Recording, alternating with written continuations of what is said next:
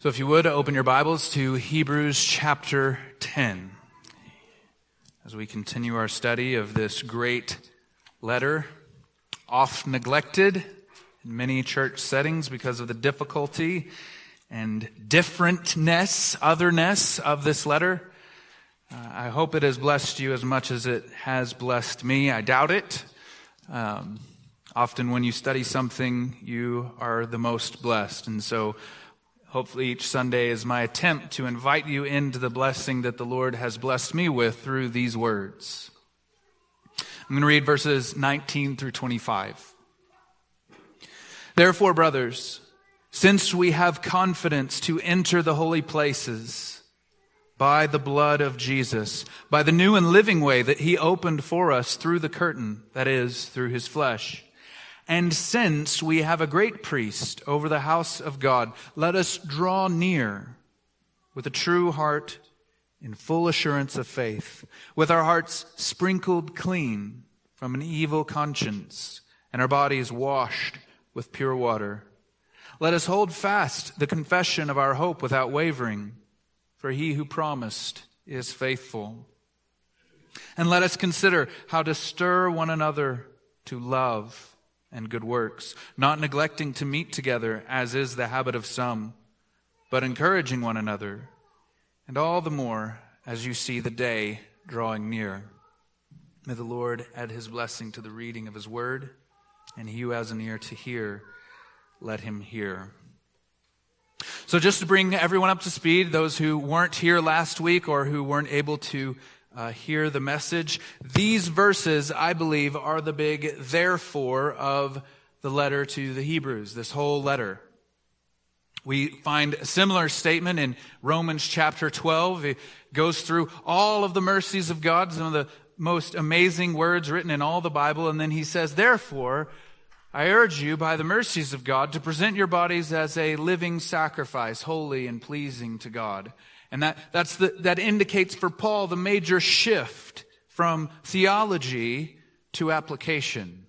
From here's what it is, here's what God has done, here's the amazing thing that he's done in Christ for 11 chapters in the case of Romans, and then here's then what you should do. Here's how we thus should live. And that's what these verses are, I think. He gives us three commands. And we talked last week about expectation versus reality, and that sometimes someone builds up expectation and you're excited for something and then you're let down because the expectation doesn't come to fruition. So if we feel that ever happens in the Bible, that means we're either not understanding what has built us up to that point or not understanding how big the thing is that's finally revealed. And he gives us three commands. And he builds it on the foundation. He summarizes, if you will, uh, everything that he said up to this point. Since we have confidence to enter the holy places. That statement doesn't occur in isolation. He's saying, because of all that I've said, because of all that distinguishes this new covenant, this new way opened through the curtain that is Jesus' flesh for us, we have this confidence. And since we have a great priest over the house of God, so these, these are the, the, the pillars that he's been building for us for 10 chapters.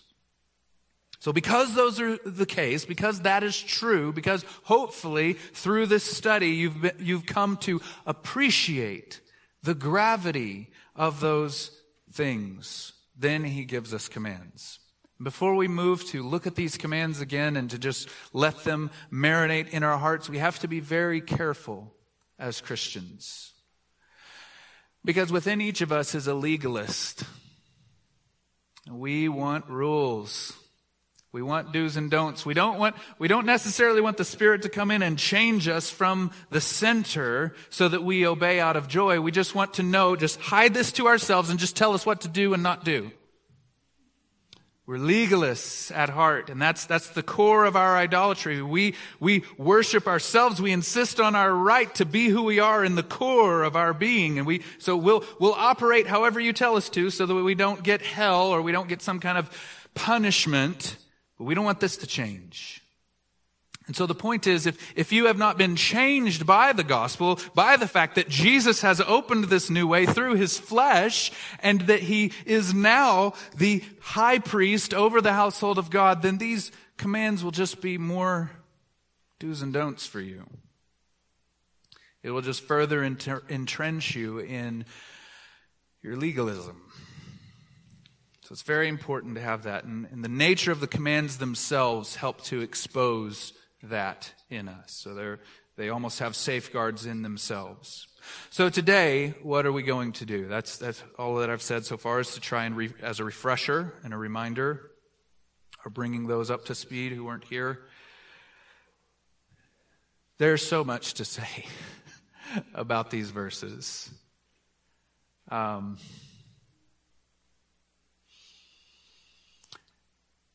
and I I struggle to know even how to put together a, a mini series on this. It's kind of what we're in. But we're just going to look at two things today, two parts rather. Is first, I want to show how these three commands are interdependent. Interdependent or interrelated, how you can't have one without the other, that they all build on each other. And then second, I, I just have some, what, what I would call prefatory remarks, or, or what I would call, first of all, before we get into some of the nitty gritty, just, just some things that the Lord has been pressing on me as I read these verses, as I've thought about them as we've gone through this pandemic together. These are just things that I feel like need to be said with respect to these verses. And they're all exegetical, but, um, but hopefully they will be encouraging as well. So the first thing I want to say is, is three commands. I have trouble holding up three with this cast on. Three commands, one idea. Three commands, one idea. So this is my claim, and it's a significant claim that each of these three commands, let's look at them again. Let us draw near, let us hold fast, and let us consider how to stir one another up to love and good works. So what I'm saying is those are three different commands and it's one central idea. And you should be asking yourself, how can you say that?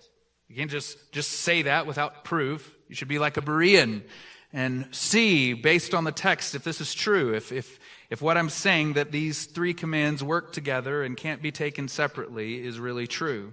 So let's first look at what they all have in common. Number one, they are built, all of them, on the same foundation. So when he begins the verses, uh, I'll probably read verses 19 through 21 several times. Therefore, brothers, since we have confidence to enter the holy places by the blood of Jesus, by the new and living way that he opened for us through the curtain, that is through his flesh, and since we have a great priest over the house of God, then let us, let us, let us. So it's the same foundation. Because this foundation is true and that we all share it, all of the three commands are built on that same foundation. It's not a different thing for each one. Number two, you can't do any one of them without the others. And I'll illustrate this, hopefully, in a couple of ways. First, uh, it's sort of like the passage regarding the fruit of the Spirit. It is not fruits, plural, of the Spirit but rather the fruit of the Spirit is love, joy, peace, patience, kindness, goodness, gentleness, self control. Right?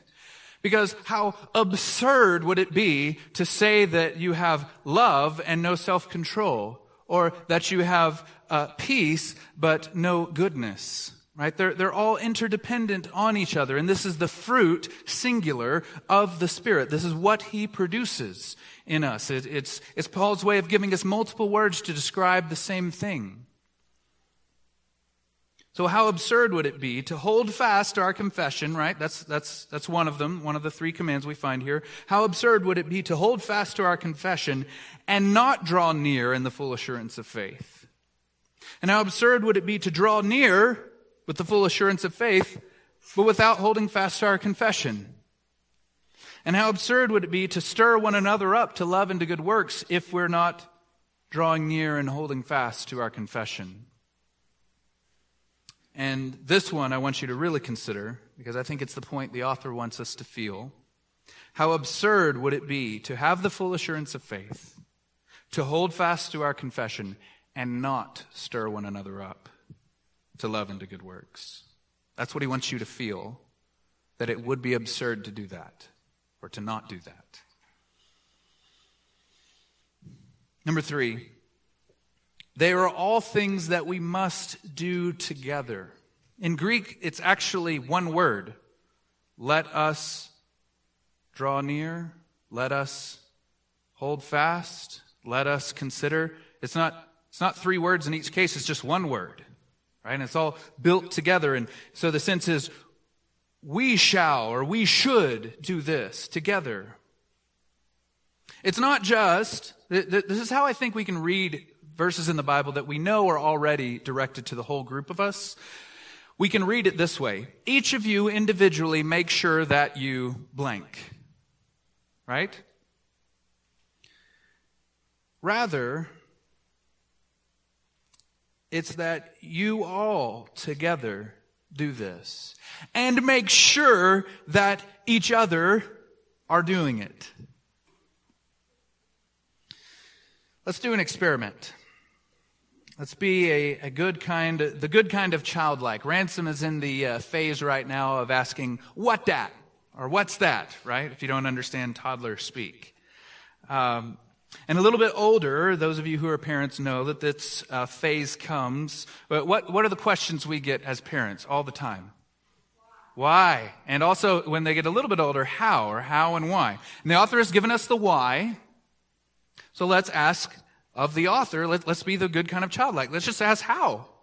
How, author of Hebrews, do you want us to draw near? How is it that you want us to hold fast?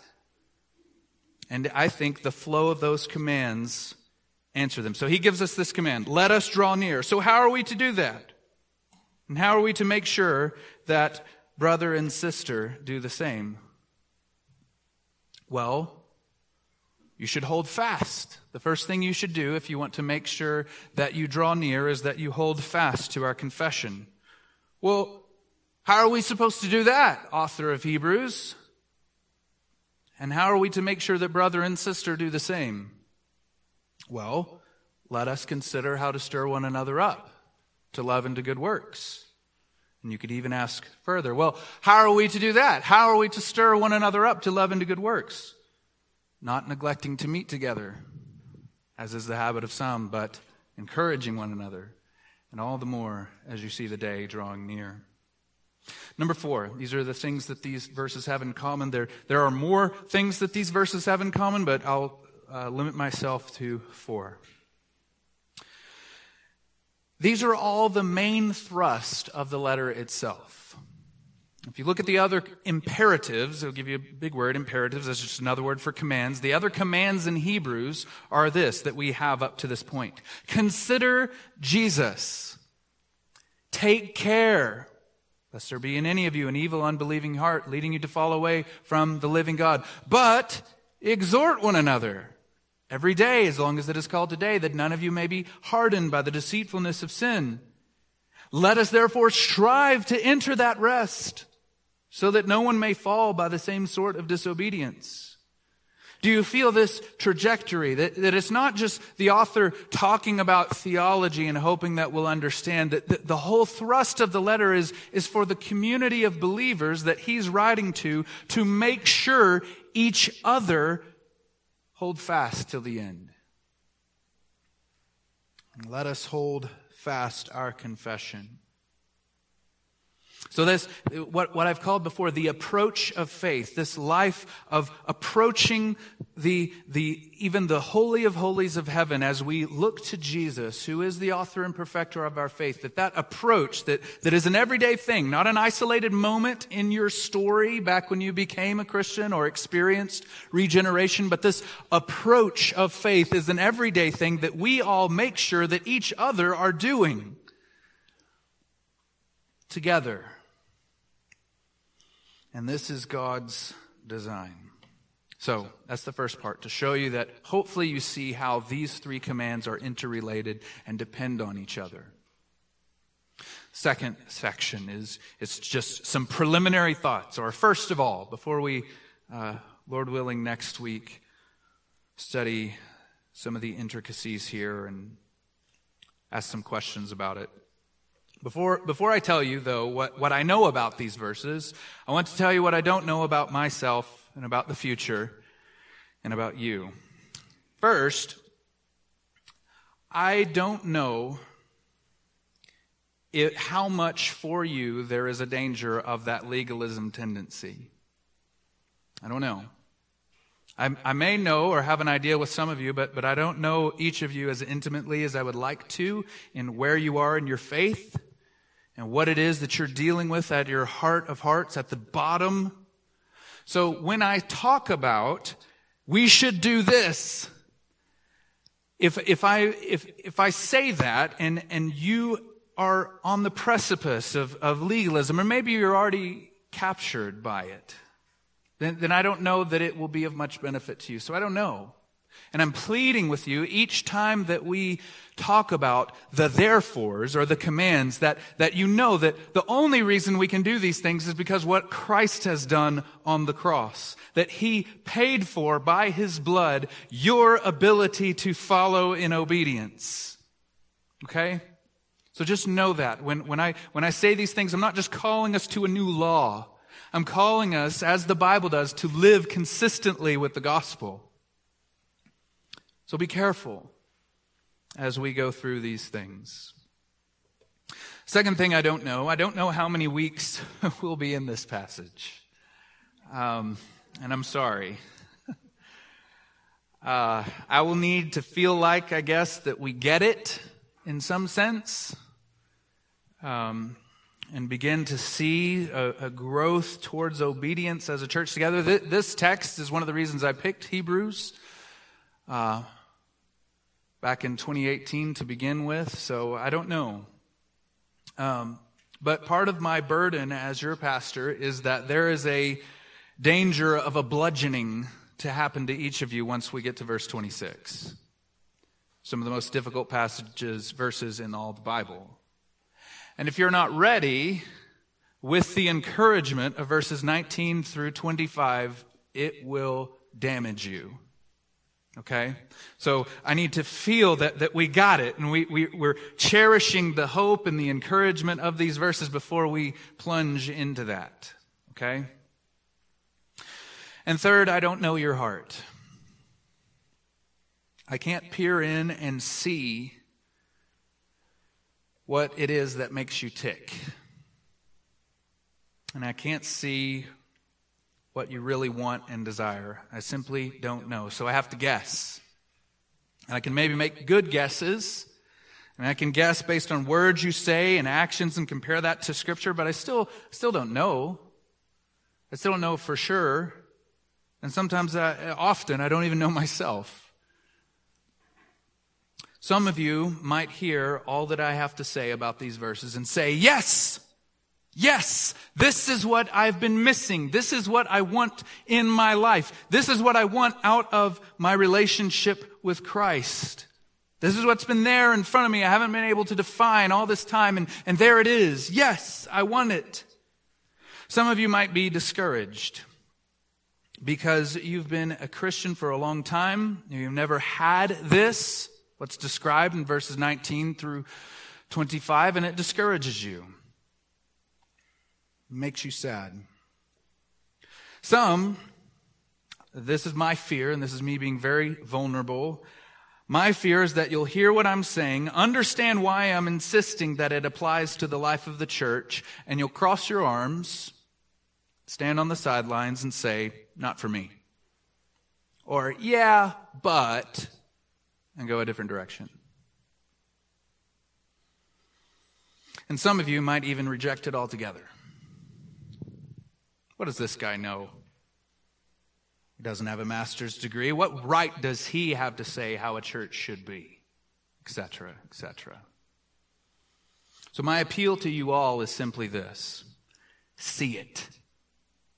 See it gloriously in the text if you can see it and that this is what God says directly to you, it's not what I'm saying. I'm, I'm just trying to highlight and underscore and shine a bright light on what's there for you. And this is God's best for you.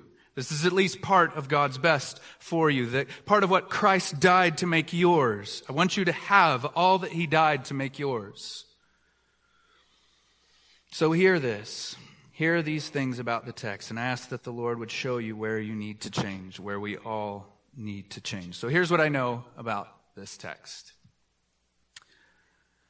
First, these commands are built on the foundation of Christ's work. We've already mentioned this. We're saying it again. I've said it probably three or four times already this morning.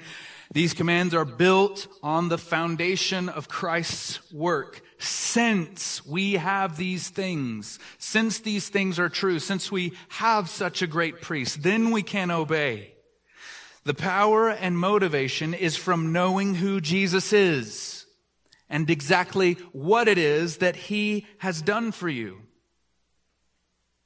Not just a basic, bad kind of way that, oh yeah, Jesus loves me and, and he wants me to be a good person. But maturity, the maturity that he talks about, the author that is, let us leave the elementary teachings about Christ and press on to maturity, that this deep grasp, this mature hold on Christ is what makes these commands possible for you. It's built on that foundation.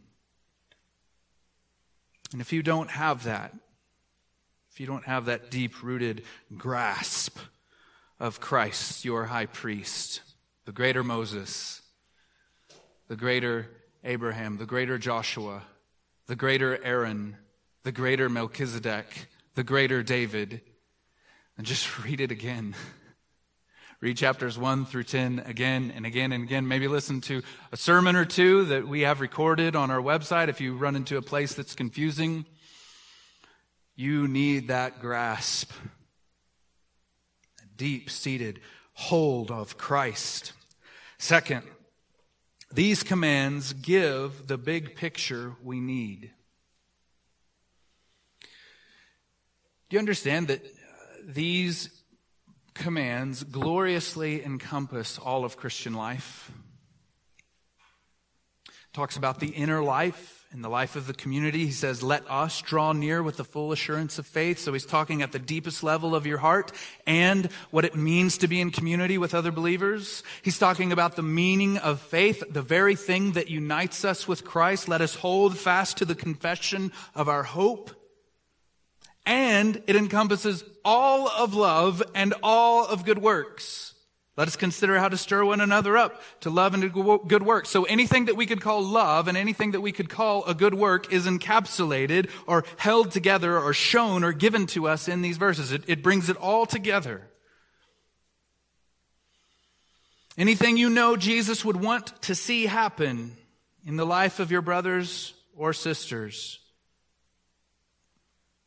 is your responsibility. Not to create, but to stir up. And that gives meaning to our Sunday mornings. This is, this is how it, it encompasses everything. It, it explains why it is we gather. Like, why do we even do this? There's no, there's no explicit command that it should be on Sunday, that we should have our, the structure of our services the way we do. So, so why, why do we do it? We do it because we're commanded to stir one another up to love and to good works. Not neglecting to meet together as is the habit of some, and all the way until the end. So it not just encompasses all of your Christian life now, but all the way until the end, until you see the, even more, he says, more even as you see the day approaching, drawing near. Number three, these commands are not negative. They're not negative. Especially if you think of the first two commands. Understand this the third command, let us consider how to stir one another up to love and to good works, isn't an excuse to be mean. Okay? It's not a spiritual gift to be a jerk. Okay? And some, I think, may believe it is. Hopefully not in our church. The word can mean to incite or to cause contention or an argument. The only other place that I know of that uses this word in the New Testament is when it describes the disagreement between Paul and Barnabas. And the, there arose a, a sharp disagreement. That's the same word. So, what are we to do with this? Many have taken it to say, is, or, or to feel, happy open season to be mean to your brothers and sisters in Christ so that they'll obey Jesus. And that's not what he's talking about. That's not the way of Christ. Love is patient. Love is kind. Love does not envy or boast. Love keeps no records of wrongs. It does not insist on its own way. So many other verses we could go to. So I, I was educated at home. I don't know if that's painfully obvious every time we gather, but I was educated at home. Never played organized sports as you know them. My sport was fence making. Okay? And about half the time I got paid for it, which means I probably made more off of my sport than y'all ever did y'all's. So I'm, I'm a professional, okay, um, in my sport. So, uh, but one of the reasons I love football specifically is because it, I believe it is the ultimate team sport, okay? You can sign one free agent in baseball and it will change your entire season right? And it'll put you over the top. But in football, you can get the best player you want. But if you don't have a good team chemistry, if your defense doesn't hold up their side of the bargain, if your special teams is terrible, Cowboys last season, uh, then you're not going to do very well. Doesn't matter how good any one person is in particular. If you're not all working together for the same goal, if you're not all on the same page, it's going to fall apart. One of the things I love to watch when uh, the networks show this is the pregame speech, right? So they all run out onto the field, they're smoking fireworks, and then they all huddle around and they're, they're doing some kind of dance or, or chant. And then one player, sometimes it's very uh, uh, spontaneous for who, who's in the middle of that mosh pit, as it were, but they, they start yelling and, and talking about how we're going to win. We're going to get out there and we're going to put all the struggles of the season so far behind us. We've got what it takes. We're going to win. That is the flavor of this word. Stir one another up to love and good works. It does involve some level of agitation, but not being mean. It is a rally cry, a battle cry to each other. Stir one another up to love and good works.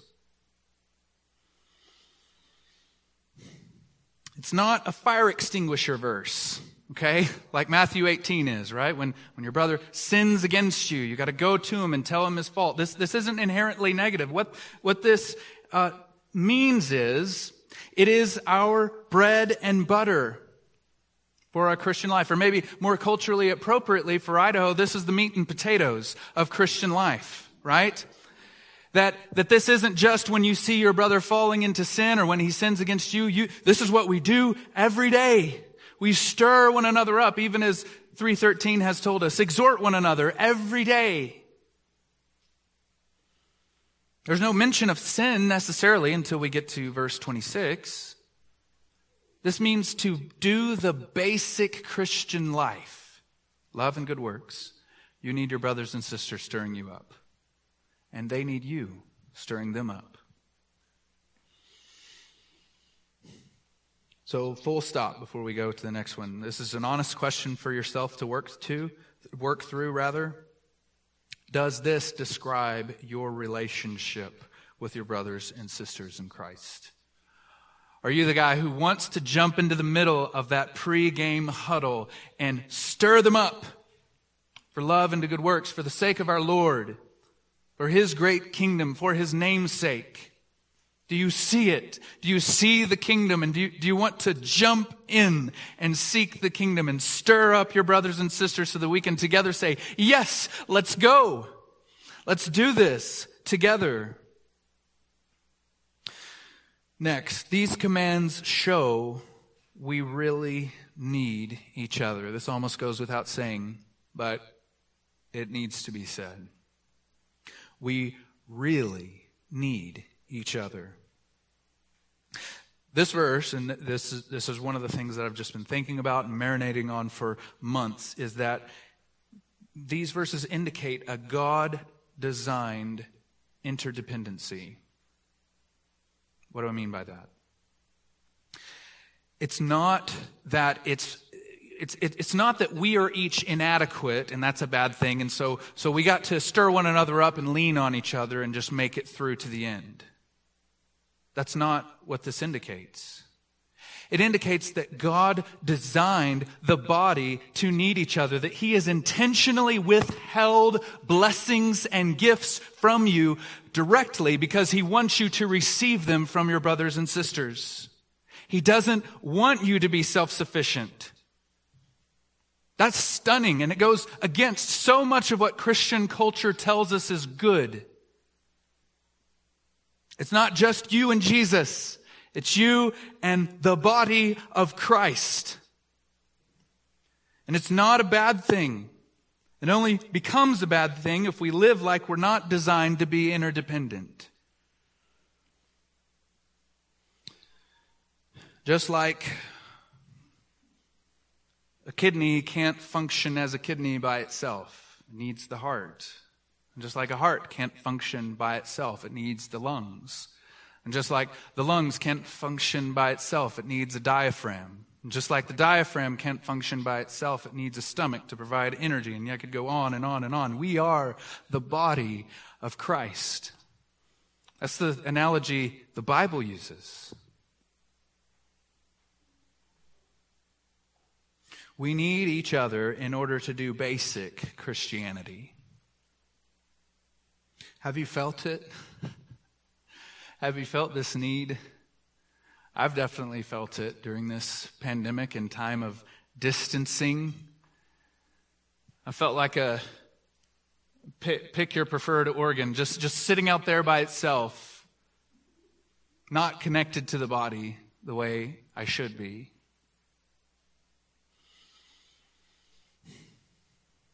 We're so needy.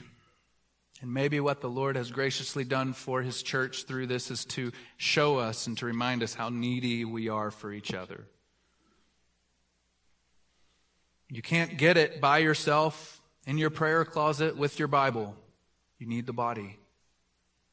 You should be by yourself in your prayer closet with your Bible as often as you can. But if that's it, you're unhealthy. You're not connected to the body. You're like an organ that maybe is, is nothing's wrong with it, no cancer, no, no cells breaking down yet, but severed.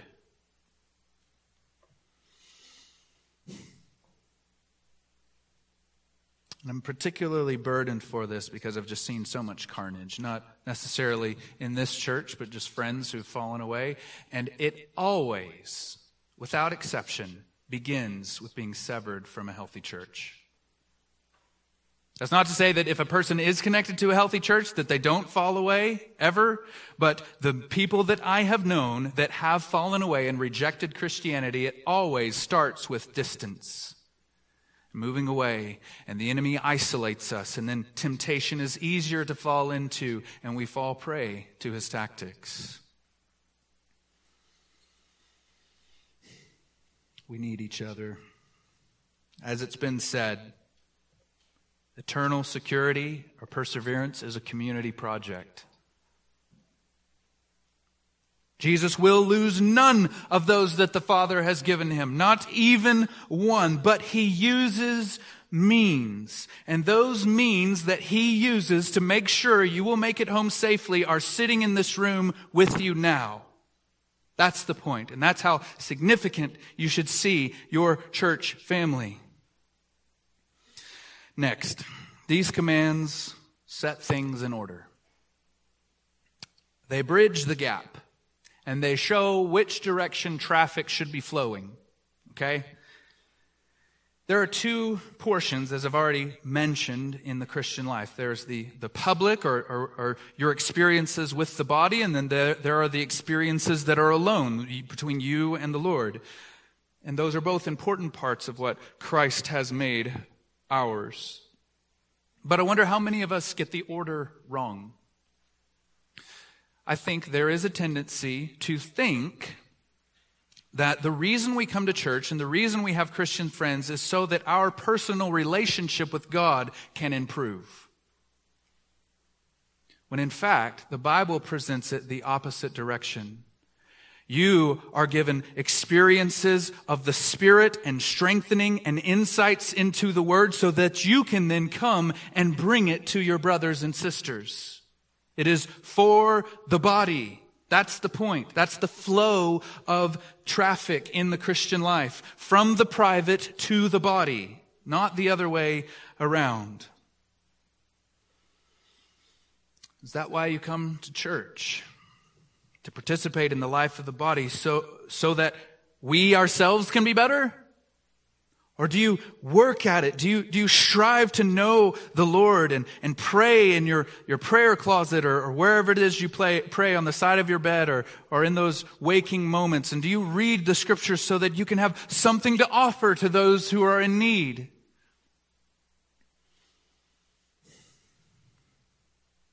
I understand this is a hard shift. This, this is difficult to change from what's the point? Which, direction are we going? Is it, is it for our own personal experience of God or so that we can bring others in? And like I said last week, we need go no further to prove that this is the way it ought to be than Christ's example himself, who did not stay in heaven in a perfect experience of the glory of the Father and the joy of His presence, but left heaven, took on the form of a servant to bring us in, even us, rebels. Next, these commands are the cure and safety net for the church. Rightly practiced, these commands are the antidote for apostasy. And it's more nuanced than the, what we saw in verses, uh, chapter 3, verse 13. When we get to verse 26, 26 he's going to say for or because.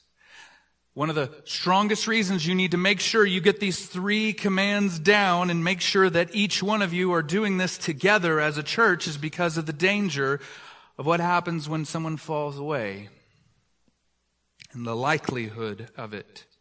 To be ready, like I said earlier, to wade into these verses, we need to be armed with the cure and the safety net. And just trust that the Bible is sufficient and that God is wise in giving us these commands. When we see young people falling away in droves after they graduate high school, leaving the church, rejecting Christianity. What do we do? What do we think? Is the Bible wrong? Is it not sufficient? Does it not give us enough to guide us, to help us prevent that?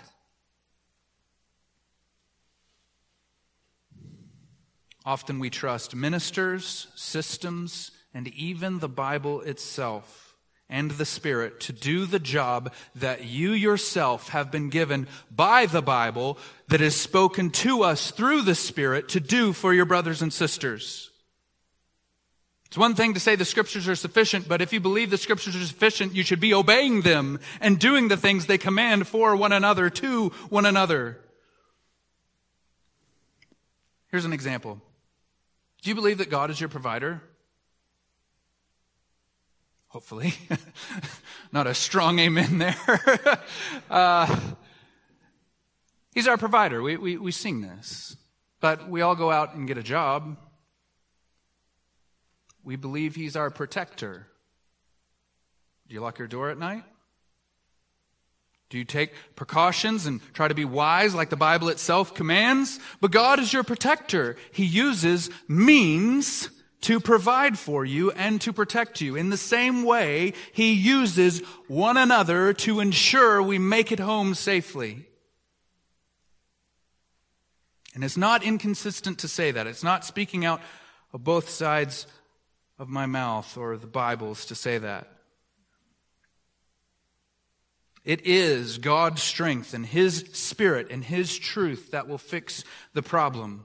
But let's obey the God of strength. Let's be moved by the Spirit and let's obey His word and stir one another up to love and to good works. So there will stop being so much falling away.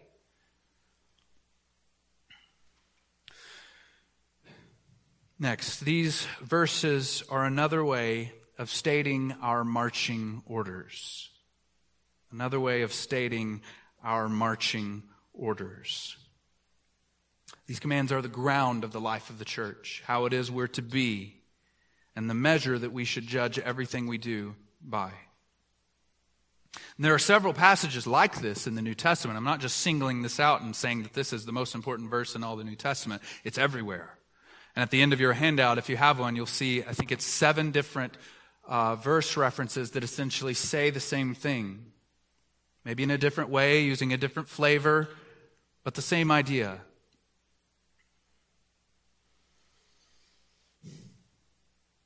Tonight, in our discussion before prayer, I hope to talk about some of those other passages and how they, they highlight and underscore and give us a better understanding of what it is that these commands are calling us to.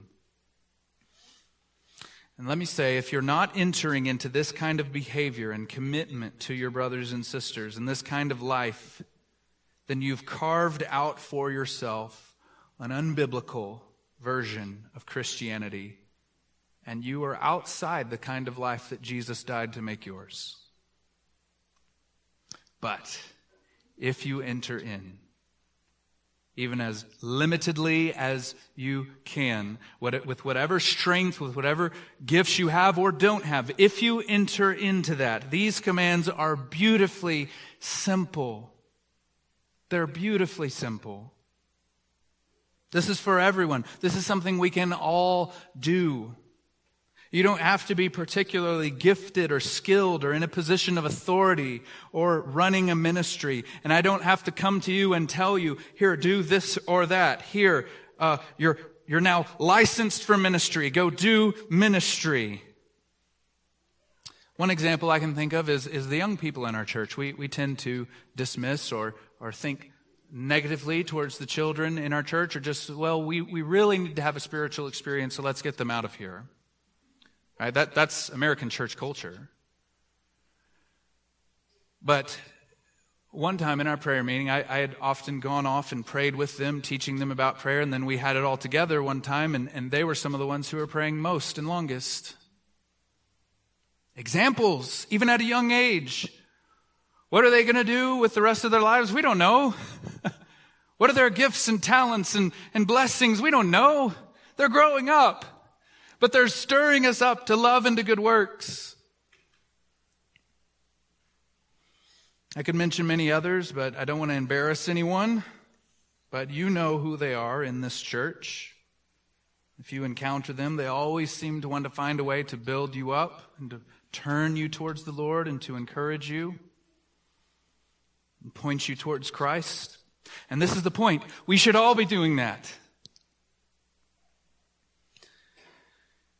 Personal growth and all spiritual maturity can be summed up in this phrase How can I be a person that builds up other Christians and points them to Christ? That's it.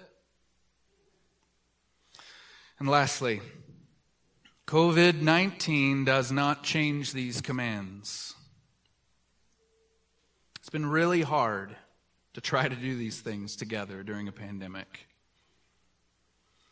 And we're not the first, nor will we be the last group of Christians to ever have logistical, practical, and governmental challenges to do this stirring one another up, right? We've just really entered into the flavor of life that our brothers and sisters in persecuted areas have been dealing with for a long time, and even in worse orders of magnitude.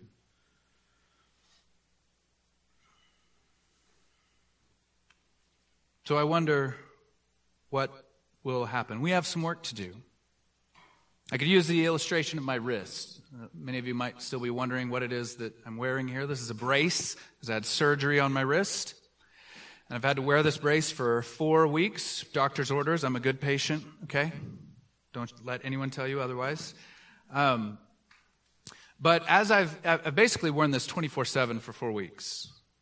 And when I take it off, uh, it hurts and this, this happens after every surgery, right? I can, I can barely move it. So it is less useful now. I mean, I, I, can still pick up my coffee, which is really all I need it because I'm, I'm left-handed, right? So, and I can use my phone and all that. My fingers still work just fine, but moving my wrist is, is difficult. So the surgery has happened to remove the bad thing, and now I'm healing, and it's worse off than it was before. It's less functional than it was before the surgery. And now I've got to enter into weeks of at home physical therapy, of trying to gain my range of motion back. And it, it's painful. It's painful to move it at all. I can't, I can't barely move it past right here. I think that is analogous to the situation we might be in with the global pandemic. It is towards health. The Lord has used it providentially to expose things, to remove things, to direct our attention a certain way, but there's work to do. And it may be worse, may feel worse now than it was before. But health is the direction, and things will be better if the Lord wills. So let's use this as an opportunity to recommit to what really matters as a church, to stir one another up to love and to good works. So what are some ways that we can obey this? Let's not be like the man in James chapter 1 who looks at the perfect law of God and forgets what he looks like when he turns away from that perfect mirror. He can't even remember what he looked at. Let's not be like that with the word of God. Let's let it read us and change us. The first thing I think we can do is just understand this is why we gather. If we're not doing this, if we're not stirring one another up to love and to good works when we come into this building on a Sunday morning, then we're really just wasting our time at church. And it can be fun and enjoyable to different degrees, but there's no spiritual value in that. This is why we get here. This is why we show up. This is why we want to see each other, to stir one another up. You can worship God by yourself. Right? Everything is supposed to be worship for the glory of God. Whatever you do, whether you eat or drink, do it all to the glory of God. When we come together, it's to stir one another up.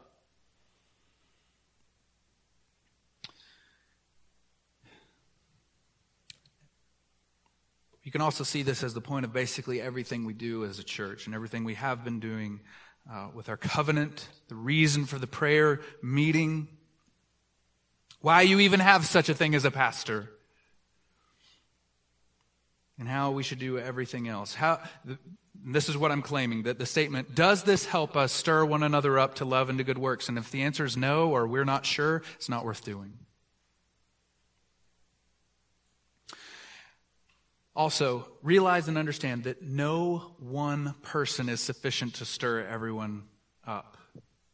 This is a command for all of us to embrace. My job is to equip you to do that very thing. So try to get the most out of me so that you can, right? That's my job.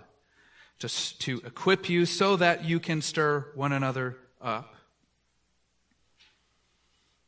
Also understand that uh, someone might say, um, object, hey preacher boy, you forgot about evangelism. What about the unreached people groups? What about missions? This is the claim of the New Testament that once we do this, once we exist in a level of love and unity and stirring one another up, that then the engine for missions and outreach and evangelism explodes into action. But you can't invert it. You can't. And it makes me concerned. I talk to people Back in my seminary days, we talk about all their grand desires to reach these people and to tell them the gospel that they've never met and they don't care about the person sitting next to them on a Sunday morning. Let it stir one another up to love and to good works. Evangelism and mission are part of love and good works. So let's stir one another up so that we can do all the love and good works. And lastly, Hopefully, this goes without saying. There's no substitute for spending time together. And you can be present, but not present. Right? Any dads, when you come home from work and it's been exhausting and you can be present, you're there, but you're not present. Right? So, my encouragement is that we would have a lingering attitude, not necessarily asking for more man hours or time, but to, to linger so that you can enter in and find a way to stir up brother or sister. And I really think that hospitality is the starting place. And each of us doing it in our own ways, in accordance with our gifting and our ability, but don't neglect to show hospitality. And that we would spend time prayerfully speaking God's word to one another. So let's enter in. Let's want to be that player on the team to get in the middle and issue the rally cry, the battle cry, for the sake of our Lord. Let's pray. Father, I pray that you would take this this pile of ideas and this, this long line of thinking and, and implant it into our hearts. We confess that we do not have the uh, we do not have on our own the will or even the desire to obey. Your spirit must make it so. I pray that we would eagerly seek the good of our brothers and sisters so that you might be lifted up, so that many would be drawn to you as they see our love for one another, that they would know that we are, in fact, the people of God. And I pray these things in Jesus' name. Amen.